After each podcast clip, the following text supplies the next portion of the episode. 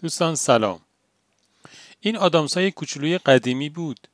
اگه یکی از اینها رو ورداریم بزنیم به سینه کوه چه اتفاقی میفته داستانک امشب رو بشنویم. این داستانک بر اساس ضرب المثل آدم خوشمعامله شریک مال مردمه تعلیف شده. پسر جوون گوشه بازار یه دکهی برای خودش درست کرده بود و یه خرت و پرتی ریخته بود توش داشت میفروخت. از این تنقلات و عروسک و از اینجور چیزا.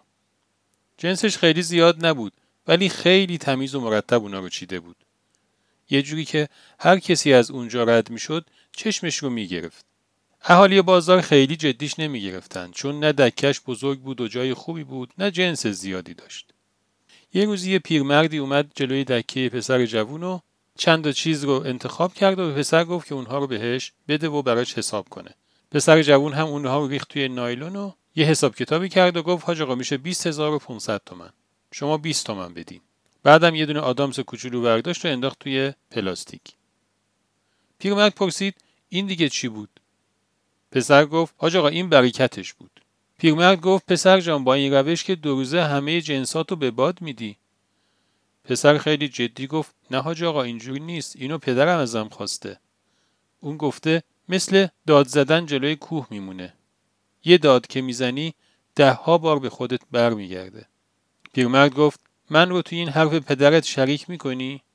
پسر گفت یعنی چی؟ پیرمرد گفت من یه مقدار جنس به تو میدم. اونا هم بزن سینه کوه. هر چی که برگشت نصفش مال تو و نصفش مال من. فردای اون روز دکه پسرک پر بود از جنس. اون یه آدامس زده بود سینه کوه و چند هزار برابر بهش برگشته بود. برکت مفهوم خیلی جذابیه. توی سایت برکت دو ضرب در دو دیگه چهار نمیشه. معلوم نیست چند میشه.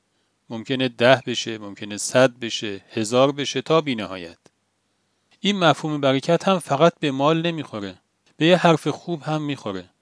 حرف خوب پدر کاری کرد که اون معونه کم پسرش اونقدر بهش برکت بخوره. حالا همون حرف رفت تو شبکه اون پیرمرد. معلوم نیست اون معونش چقدر بوده و اگر همون برکت به معونه اون بخوره چه بازتاب های بزرگی می‌تونه داشته باشه؟ درست مثل یک گوله برفی کوچولویی که از بالای کوه میغلطه و میغلطه و وقتی که به پایین کوه می‌رسه یک بهمن خیلی بزرگ شده. خدا نگهدار.